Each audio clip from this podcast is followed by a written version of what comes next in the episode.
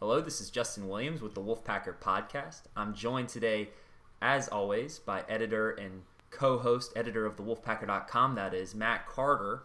And today we're going to preview NC State's upcoming matchup with the Syracuse Orangemen coming to Raleigh this Saturday. 4:30 p.m. kickoff, Matt, right? Or is it 4? 4 p.m. 4 p.m. on the dot. All right, so I got to be ready by 1 p.m. here. It's almost a noon kickoff, but anyways, an afternoon start. You don't have to stay up too late to watch this one. It'll be on ACC Network.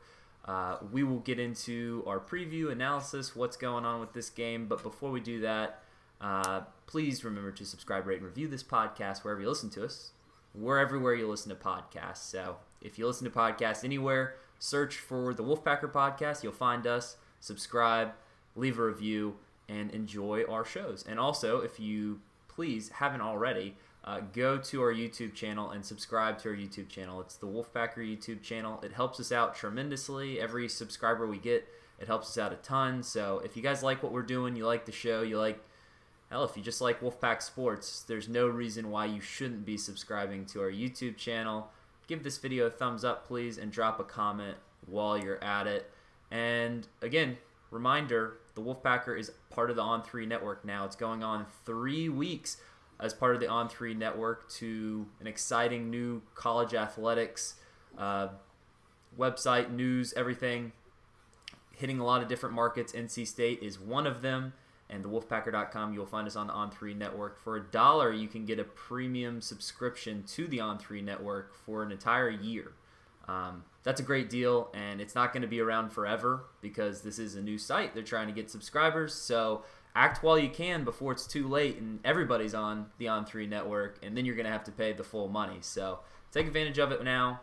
Pay that $1. You get a whole year of subscription, and you'll get to enjoy a lot of great content. So anyways, Matt, let's talk about this football game. And is this a trap game for NC State? Because clearly it's like, I don't know, everyone's thinking in their heads, right? Everybody's thinking, please Wake Forest lose out the season because NC State's clearly going to win out, right? But look, I've got confidence in NC State to win these next two games, and I'm going to pick NC State in these next two games. Spoiler alert if you haven't read the game predictions on the Wolfpacker.com yet. But there's no gimmies left. Syracuse is not a gimme. Syracuse is not the worst team in the ACC Atlantic like people thought they were going to be going into this season. This is a team fighting for bowl eligibility, and they've got 2 shots to do it against 2 ranked teams. So answer the question, Matt. Is this a trap game?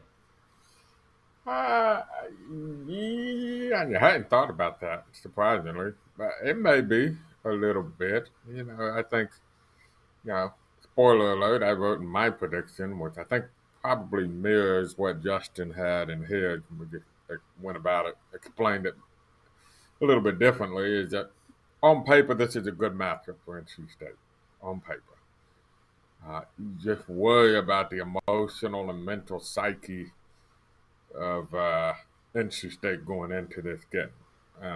Syracuse got wiped away by Louisville last week, 41-3, so yeah, maybe they're dealing with some emotional issues and some physical tolls being taken on them as well. I don't know. What I know is prior to that, Syracuse have been competitive in every single game they played. Their other 4 losses other than Louisville, they were 3 ACC losses in which they lost by a field goal in each of them. 3 points. Not necessarily a field goal, but 3 points. They lost in overtime to Wake Forest by 3. They lost on a field goal as time expired at Florida State to break a tie. And then I forget who the last one. Lost to Clemson. Clemson, yeah, in which they missed a field goal at the end of the game that could have forced overtime. So, you know, that was the first time they had not been competitive. They clearly fight hard. They have a clear identity. They know who they are. They want to go to a bowl. They haven't been to a bowl since 2018. They don't go to bowls that often at Syracuse lately. They were picked to finish last in the Atlantic. They may end up finishing last in the Atlantic, but clearly they were much better than people anticipated. So I expect that they'll be mentally ready to go. They probably sensed this as a great opportunity for them to get bowl eligible after NC State had that deflating loss at Wake Forest. So I think that's really what it comes down to. Can NC State get up, get the batteries recharged, know what they're fighting for, even if it's not fighting for the ultimate goal? And yeah, this game would be a whole lot easier if they hit the field on Saturday knowing that Clemson has a 2-touchdown lead on Wake Forest with 4 or 5 minutes to go. If it's the opposite, they're going to have to really dig deep. Because on paper, when we talk about this game, it's not a bad matchup at all for NC State. I don't think it's a bad matchup. I think it's really about being motivated, ready to play, and understanding also it could be a 4-quarter game because of that's what Syracuse has typically done this year. Has anyone asked Dave Doeren this week if he plans on discussing with the team Wake Forest's result on Saturday before kickoff, or has that topic not been breached?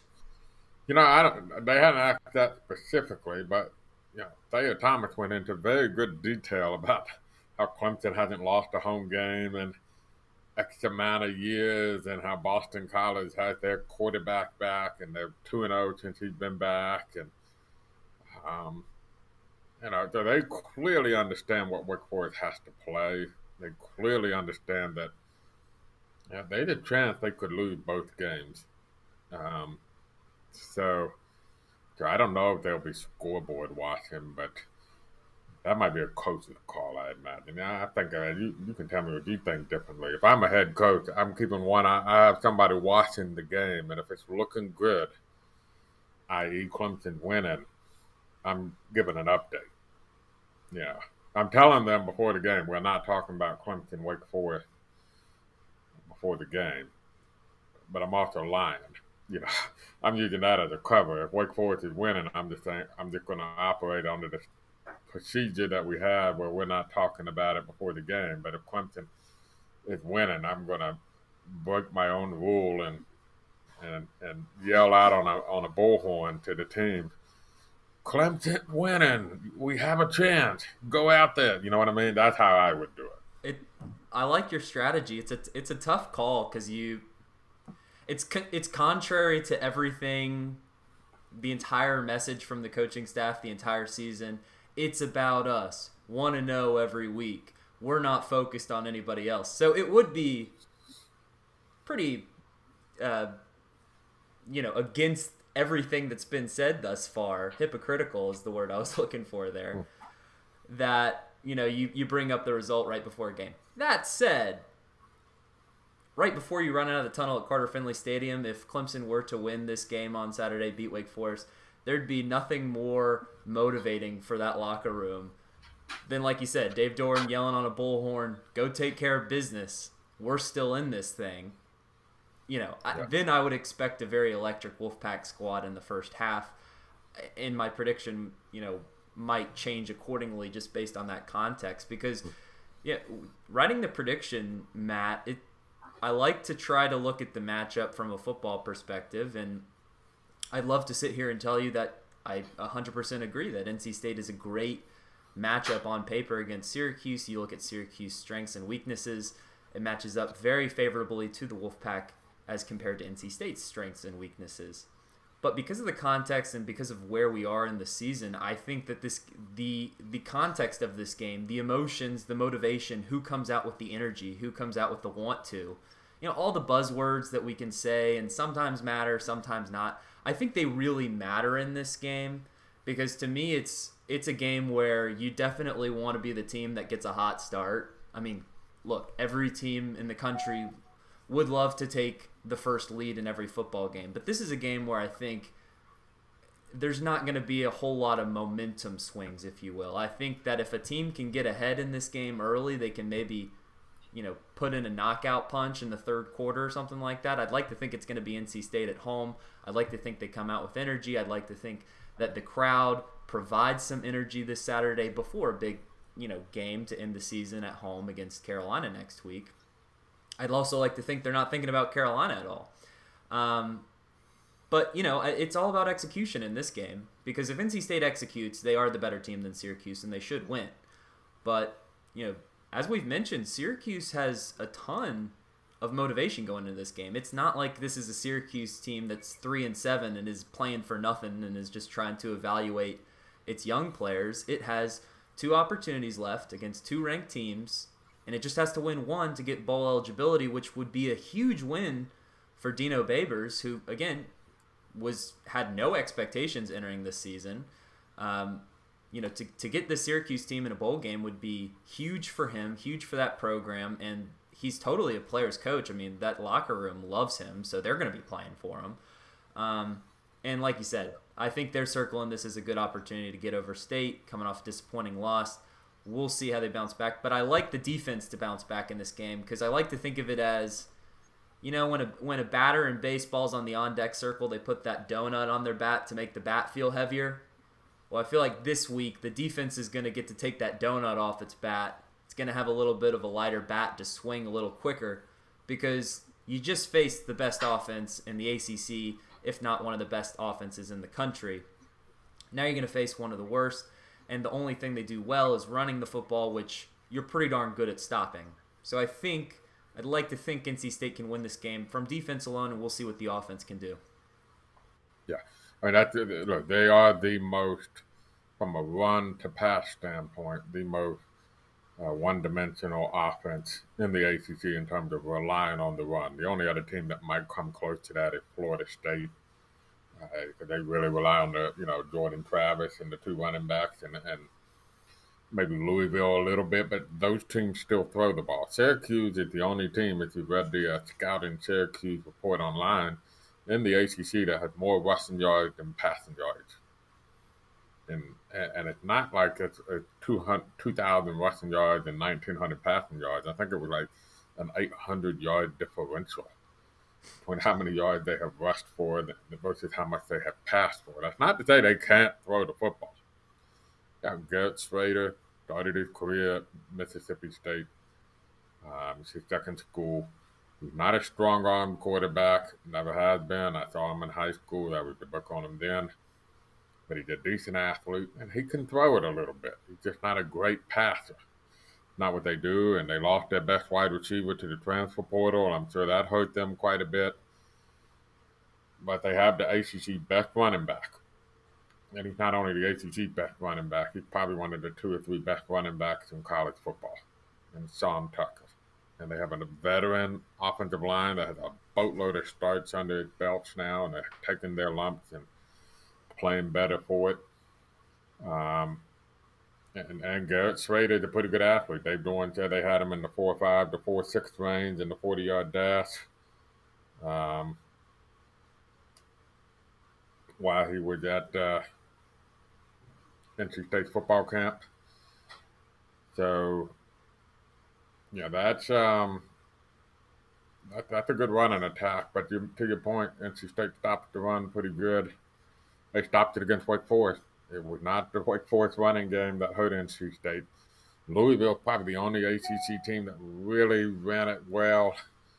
And NC State, you know, managed to hold them to, 14 points or 13 points or something like that. So, and they also helped with the red zone, because that's when you force teams to really, you can really load up the box. And so the only worry I have about this game is Syracuse does have a legitimately good defense. It is a good defense. I think NC State's offense, we can call it for what it is. Maybe a slightly above offense that at times can be pretty good, and at times they can get bogged down. And so this is a tough assignment for them. Good news is I don't think they have to score a lot. 3 touchdowns may do it. And Syracuse does not turn you over. It does it with disruption in the backfield as much as anything. And they have a good group of corners. But this is a very aggressive, disruptive defense. And so Devin Leary's got to be quick with his decision-making. They're good against the run. They're good against the pass. That's where the challenge will be. Can they Syracuse would love for this game to be in below 20 points for both teams. I think if NC State can get into the 20s, it'll feel good about itself. I'm glad you brought up the offense because, you know, not only is this game an important game that NC State needs to win to continue to, you know, hold on hope for ACC championship game potential, or, you know, just to get into a good bowl at the end of the season, you know, have a chance to get double-digit wins for the first time and since 2002. I mean, there's still a lot on the table to play for. But I'll also say if this is a game that NC State can end up controlling and winning, it also needs to think about maybe gaining some confidence on offense back again before a game where you're going to face a UNC team that's going to be able to put points on the board. You're going to need to be able to score points against North Carolina. You're not going to be able to shut them out and win a game in the 20s. Is it time to just let Devin Leary cook? Is it time to just... Right, that they tried that against Wake Forest. Fair, but do you just continue to abandon the run? Because, look, if you're not going to run the football against the worst rushing defense in the ACC, are you going to try against one of the better units in the ACC? I mean, I guess you could maybe give it another crack against Carolina. They're not very good at stopping the run, but I mean, at this point, do you just accept that NC State hasn't been able to run the ball? Because I feel like we've been talking about it all season long. It's just never come to fruition against Power 5 opponents. Yeah, and I'm glad you brought that up about Power 5 opponents, because I think there's a view out there that oversimplifies it, that Everton Chandler Javala went down, haven't been able to run the football. They played two Power 5 teams with Chandler Javala and didn't run the football that well in those two games. They had a decent rushing total against Clemson in the end, but it was still below 3 yards per carry. And that was a game where they really racked up the yardage when Clemson defense was on the field for 40 minutes, as much as anything. So, I do think it's a function of they're just not built apparently well enough to run the football. I think they could have run against Wake Forest. When I look back at the game, I think it was there to run for, and I think the plan was sound to go after the shorthanded Wake Forest secondary, especially with how well Devin Leary had been playing, and it ended up with 42 points, 35 of which came on offense. So it wasn't a bad plan. The where things went haywire was not stopping Wake Forest on third down. And not converting third down. So against Syracuse, I will say this. They got two corners, particularly the one is a North Carolina native, Garrett Williams, one of the better cover corners in the ACC. The rookie Duke Chestnut on the other end has had a nice time. They're both young. Great name, by the way. Yeah, they're both young, so maybe State thinks they have an experience advantage. But look, they're also really good at rushing the passer. One of the country's best at getting sacks. So, it may be a game where you think, hey, let's see if we can get the running game going to kind of alleviate the pressure on Leary. It's going to be interesting. I don't know the answer to that. They clearly feel more comfortable throwing the football right now. And I understand why. But I do think that had they committed to running against Wake Forest, there was success to be had there in that game. I agree, but it's, it's not good for the mental to dwell on those things, right? We just got to move forward, go 1-0 this week. I know one way that NC State can definitely win this game. If Bam Knight just rushes 10 for 10 attempts, you give him 10 carries, NC State's going to win because they haven't lost yet if Bam Knight gets at least 10 carries in a game. I knew you would like that stat. I saw the retweet. Like I loved it. It's interesting, right? Because it's like the games – now, some of it's context. If you get behind, you're not going to run the football. He might not get 10 rush attempts. It's not foolproof, but it is interesting that when NC State is able to get the run game going, it probably means that Bam Knight's getting more than 10 carries, and that equates to success. It's no secret. I think it's a good when you at least try to get the run game going. It helps your team. Yeah, I still don't understand that one from last week, but we'll see. I, I'd like to. I I expect Bam Knight to get 10 carries in this game. Something tells me they are going to try to run the football. Maybe they can have some success. I wouldn't expect it. We've been holding our breath all season. I hate to be that guy, but you know, the offense is what it is at this point. Now, I will say, like, not to get to this point because we're not at this point yet, but just to mention, just something to keep on the back burner. There's a lot to like about this team for next year too. I know we don't want to talk about next year, but the development of Devin Leary this season is a huge storyline that no matter what the end result of this season is, chances are NC State's going to have one of the better quarterbacks in college football returning next season with, you know, what could end up being a very solid returning cast coming along with him. So, look, we talk about program stability, a lot of talk about, you know, Dave Doeren, his 9-year tenure, his track record at NC State. You know, NC State fans asking themselves, what should we want in a football program? What should be the goals of the football program? I know it's easy to get hopes down after a heartbreaking loss against Wake Forest. Cards are on the table again, and NC State doesn't find a way to get it done. But, you know, it shows program growth that in a year where they circled 2021 as their window for opportunity based on the recruiting classes, well, that window might be a little bit longer necessarily than the previous window, which was 2017. Of course, we saw 2017. 2018's team was not as good as 2017's team. I'm not saying 2022, you know, we don't know yet, but I'm just saying that it could be an even better team next year, just depending on what happens in the offseason. Your quick thoughts on that before we wrap up the podcast. I don't know. We'll see how I would say this. Syracuse will be a pretty nice team next year, by the way, going through them. I think they're well built to have a nice little season if they're patient with Dino Babers, who I like. To your question about NC State, it's just going to depend on what some of these decisions are with guys like Icky and the injured linebackers, Isaiah Moore and Peyton Wilson, and the running backs, what do they decide to do? Thayer Thomas at receiver, you're going to lose a Meezy, Grant Gibson at center, what's he going to decide to do? So many variables at play. It's just hard. To your point, yeah, you've got a great starting point at quarterback in Devin Leary, and that's where you want to start. But yeah, it'll be interesting. We're in the transfer portal era, and that extra year of eligibility that everyone got, it just makes so many dynamics that we really won't know, I think, until January what the team will look like. And I wouldn't expect Clemson to just automatically bounce back next year. Now, is it possible that they will and they'll be back in the college football playoff and the train will keep rolling?